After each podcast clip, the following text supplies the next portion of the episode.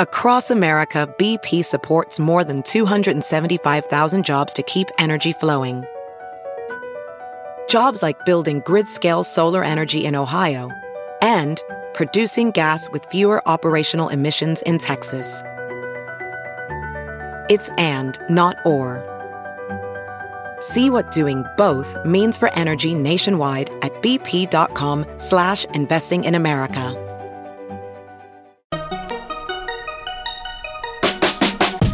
Welcome to the Techmeme Ride Home for Tuesday, August 25th, 2020. I'm Brian McCullough. Today, a whole bunch of new hardware gadgetry. New Fitbits, new smart locks, new Roomba capabilities. Also, rumors of a new Nintendo Switch console with serious spec upgrades. A judge hands a lifeline to the Unreal Engine. 3 nanometer silicon is coming fast, and Bill Gurley gives us a timely backgrounder on SPACs. Here's what you missed today in the world of tech. You know what? I feel like we've been covering the same three controversies for the last several weeks in a row. So before we get to the usual Michigas, let's cover some product launches and some product rumors, shall we? Just for a little change of pace. I know I could use it. First up, remember wearables. Fitbit has unveiled three new wearables today. The first is the $330 Sense smartwatch with ECG and a sensor for detecting stress. The second is the $230 Versa 3 with GPS and Google Assistant built in. And the third is the Fitbit Inspire 2 for 100 bucks. All are available for pre-order today and all will be shipping in late September, quoting VentureBeat. Fitbit Sense replaces Fitbit Ionic to become the company's most advanced health smartwatch with an electrodermal activity sensor, or EDA, for managing stress, heart rate tracking, a new ECG app, an on risk skin temperature sensor, and Google Assistant. Fitbit also introduced Fitbit Versa 3 with GPS and Google Assistant, plus Fitbit Inspire 2 with battery life up to 10 days. Fitbit claims the Sense and Versa 3 offer six days of battery life. The company is taking a big risk with today's launch by getting rid of physical buttons on the new devices. That hasn't worked well for wearables in the past. Small touchscreens suck. Maybe Fitbit is happy to experiment since it doesn't know what Google will ultimately do with its products. More on that in a second.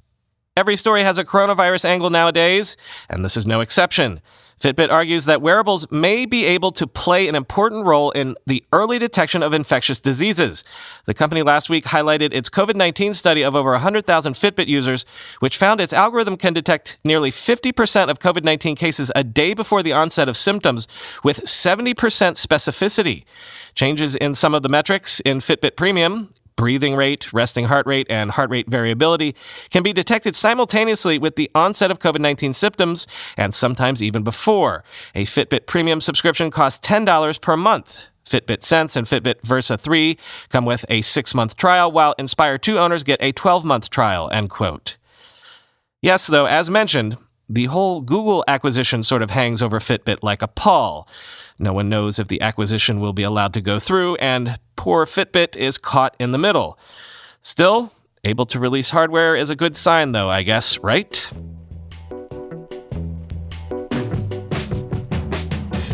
And how about some smart home products? A company called Level Home has unveiled Level Touch, a $329 HomeKit enabled smart lock that can be unlocked with a touch of your finger or of course the included NFC access cards. The coolest thing about the Level Touch is that it's a smart lock that doesn't look like a smart lock, which maybe makes it more secure, right? Quoting The Verge, Level is a relatively new company in the smart home scene, but today it's announcing its second product of the year, the Level Touch. The Touch uses the same clever engineering and sleek design of the Level Bolt, but packages it into a full lock replacement and doesn't rely on any existing deadbolt parts you may have.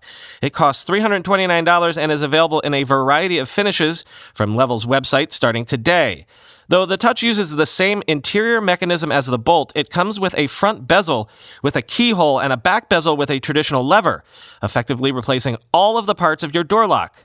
By expanding to the outside components, Level is able to add capacitive touch to unlock or lock the door, authenticating over Bluetooth LE through the phone in your pocket. You can walk up to the door and just touch the outside of the lock to have it unlock for you. Even though the touch is wholly replacing the deadbolt in your door, it maintains Level's sleek design and ethos that smart technology should blend in with normal life. It does not look like a smart lock from the outside or the inside. There are no hefty battery backs or motors glommed onto the inside of the door, nor are there any keypads or fingerprint scanners on the outside. Instead, all of the electronics, motors, battery, and smarts are embedded inside the lock mount and the deadbolt itself out of sight. It is still compatible with the majority of deadbolts in US homes and occupies the same size as a standard deadbolt. Level even boasts that you can install the touch with just a single screwdriver in as little as 10 minutes, no drilling or routing required. The lock itself is made from stainless steel, and Level claims it is certified to meet the highest industry standard for lock security and reliability. The standard lever on the inside and keyhole on the outside mean you can also use it just like the deadbolt you currently have. In addition to the new touch controls, the touch lock also supports NFC access cards, two of which are included with the lock. You can program the cards using the Level app on your phone and give them access to multiple entrances or homes. You can also remotely wipe the card or revoke access if it gets lost. It's not unlike the NFC guest key the Tesla Model 3 uses, end quote. iRobot is updating its Roomba vacuum cleaners, some of them at least, with AI based software that will add specific spot cleaning, event based automation, and more. Quoting The Verge. Not only will compatible Roombas map your home, they'll now use machine vision and built in cameras to identify specific pieces of furniture in your house, like couches, tables, and kitchen counters. As the robot logs these objects, it'll make suggestions to the user to add them to its internal map as clean zones. Specific areas of your house you can direct your Roomba to clean, either via the app or a connected digital assistant like Alexa. Quote, so, right after the kids eat is the perfect time to say clean under the dining room table because there's shrapnel everywhere under there, but you don't need to clean the whole kitchen, iRobot's chief product officer Keith Hartsfield told The Verge. In order to create these machine vision algorithms, iRobot collected tens of thousands of images from inside employees' homes to learn what furniture looks like when you're scooting around the floor. If your robot is collecting this data, it has a bright green sticker on so you don't forget and start wandering around with no pants on, says Angle. He boasts that the company's fleet of data collecting vehicles is probably second only to Tesla's. This functionality will be supported by a range of new features. In addition to clean zones, Roombas will also identify keep out zones. If the robot keeps on getting stuck on a tangle of cables under your TV stand, for example, it'll suggest to users to mark this as a keep out zone to avoid in future. As with clean zones, these areas can be customized in the app. Event based automation will also be an option. If you want your Roomba to do a quick vacuum when you leave the house, you can connect the app to an August smart lock or a location service like Life 360. When you walk out the front door, it'll know to start cleaning. Other new features include customizable preset cleaning routines, recommended cleaning schedules based on users' usage, and seasonal cleaning schedules, such as more frequent vacuuming when a pet is shedding or during allergy season. End quote.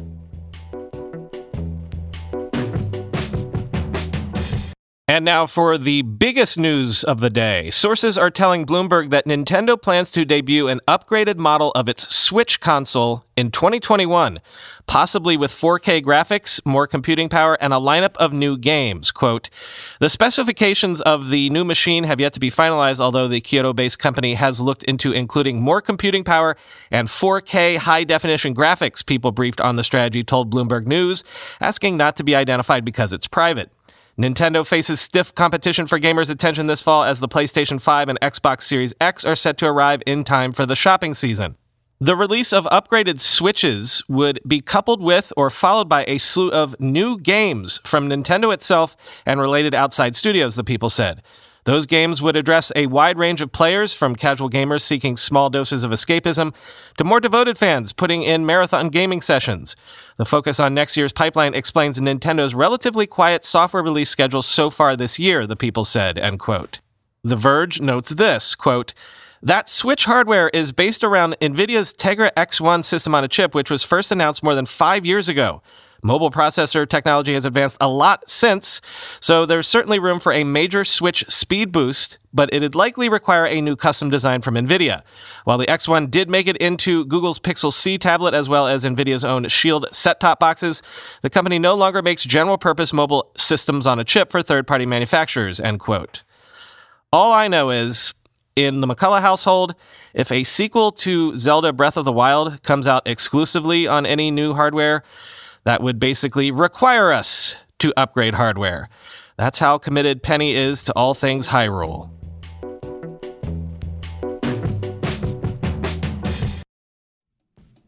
Selling a little or a lot?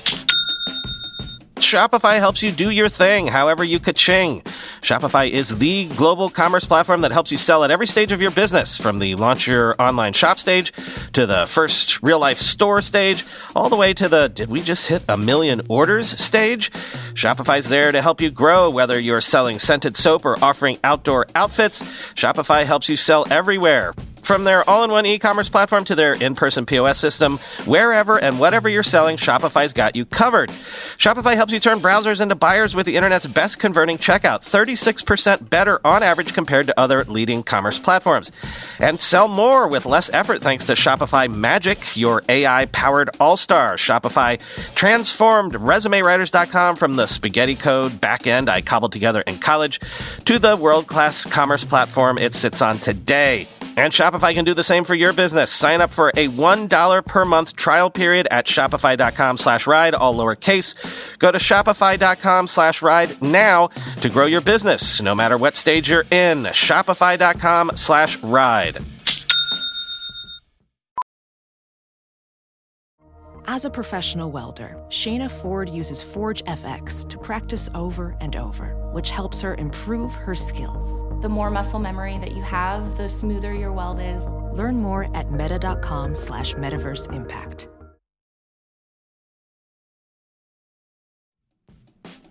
Recently, the world learned the power of artificial intelligence, a technology cybersecurity leaders have been leveraging for years. Now, as AI expands and evolves, those same security leaders are left wondering where humans fit into the next generation of AI empowered security tools and solutions.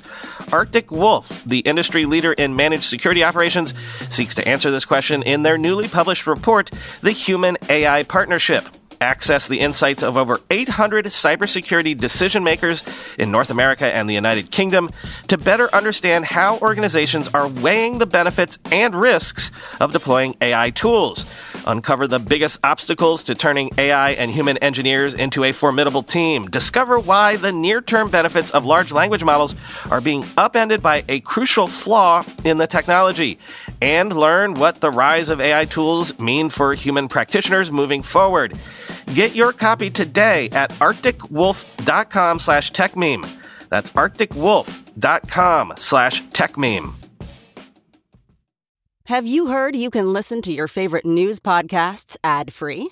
Good news. With Amazon Music, you have access to the largest catalog of ad-free top podcasts included with your Prime membership. To start listening, download the Amazon Music app for free or go to amazon.com slash ad-free news podcasts. That's amazon.com slash ad-free news podcasts to catch up on the latest episodes without the ads.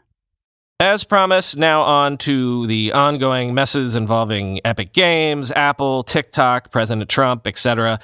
First, a judge has denied Epic's motion to restore Fortnite to the App Store, but has also ordered Apple not to block the Unreal Engine. So, lifeline for Unreal, but the main battle for Epic will go on as a full hearing is scheduled for September 28th. Quoting The Verge The court finds that with respect to Epic Games' motion as to its games, including Fortnite, Epic Games has not yet demonstrated irreparable harm. The current predicament appears to be of its own making, Judge Yvonne Gonzalez Rogers wrote, saying that Epic, quote, strategically chose to breach its agreement with Apple, end quote, and thus disturb the status quo. But, Rogers wrote, maintaining that status quo is also why she's ruling that Apple can't cut off access to the Unreal Engine right now. There, it was Apple who, quote, has chosen to act severely by impacting both third party app developers as well as Epic's reputation by threatening the Unreal Engine. Quote, Epic Games and Apple are at liberty to litigate against each other, but their dispute should not create havoc to bystanders, Rogers wrote. Meanwhile, in its suit challenging President Trump's executive order banning them, TikTok casually mentioned that in the US, TikTok had 91.9 million monthly active users in June. That's up from a mere 11.3 million MAUs in January of 2018 and up from only 40 million MAUs just this past October. Globally, TikTok had around 700 million MAUs in July. So, in case you're forgetting the stakes, TikTok is a big deal. Basically, one in three Americans use TikTok every month. TSMC says its 3 nanometer process for its next generation silicon chips will hit volume production in 2022. Meanwhile, its 5 nanometer N5 chips, which should ship in products later this year, use 30% less power than the N7 chips. So, all one can say is Intel continues to fall further and further behind. Quoting AnandTech. Starting off with TSMC's upcoming N5 process node, which represents its second generation deep ultraviolet and extreme ultraviolet process node after the rarely used N7 Plus node, TSMC has been in mass production for several months now, as we're expecting silicon shipping to customers at this moment, with consumer products shipping this year. Apple's next generation systems on a chip being the likely first candidates for the node. Today's biggest news was TSMC's disclosure on their next big leap past the N5 process node generation family, which is the 3 nanometer N3 node. We've heard that TSMC had been working on defining the node back last year with progress going well. Contrary to Samsung's 3 nanometer process node, which makes use of GAA or gate all around transistor structures, TSMC will instead be sticking with FinFET transistors, and relying on innovative features to enable them to achieve the full node scaling that N3 promises to bring. Compared to its N5 node, N3 promises to improve performance by 10 to 15% at the same power levels or reduce power by 25 to 30% at the same transistor speeds. Furthermore, TSMC promises a logic area density improvement of 1.7x, meaning that we'll see a 0.58x scaling factor between N5 and N3 logic, end quote. Finally, today, I only just mentioned SPACs for the first time on this podcast yesterday, but none other than Bill Gurley has a timely essay out lauding the rise of special purpose acquisition companies as providing improved terms for companies wanting to go public, as well as an overall lower cost of capital as company underpricing during traditional IPOs just continues to suck.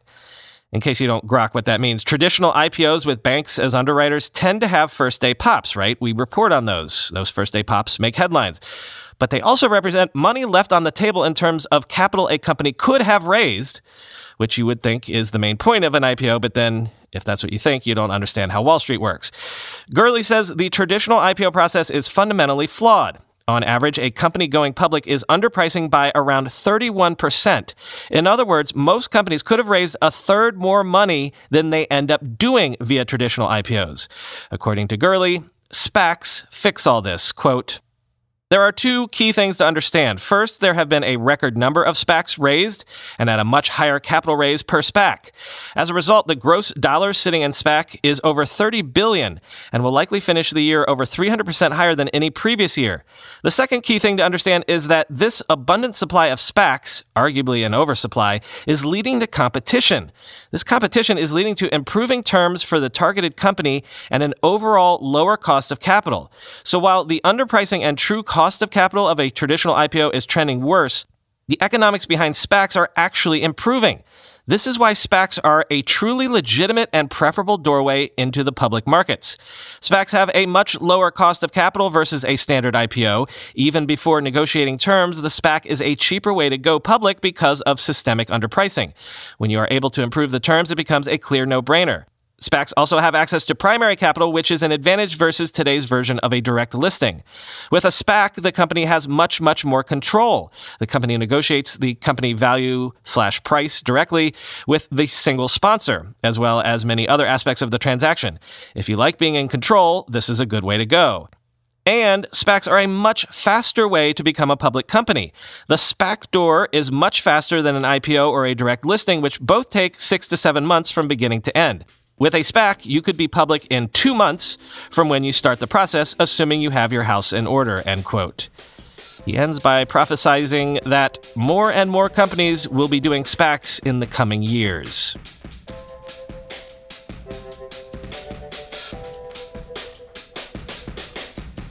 So it's funny, I just updated the latest version of iOS on my phone, and now it says on my watch that my watch can't be updated to the latest version because it's full.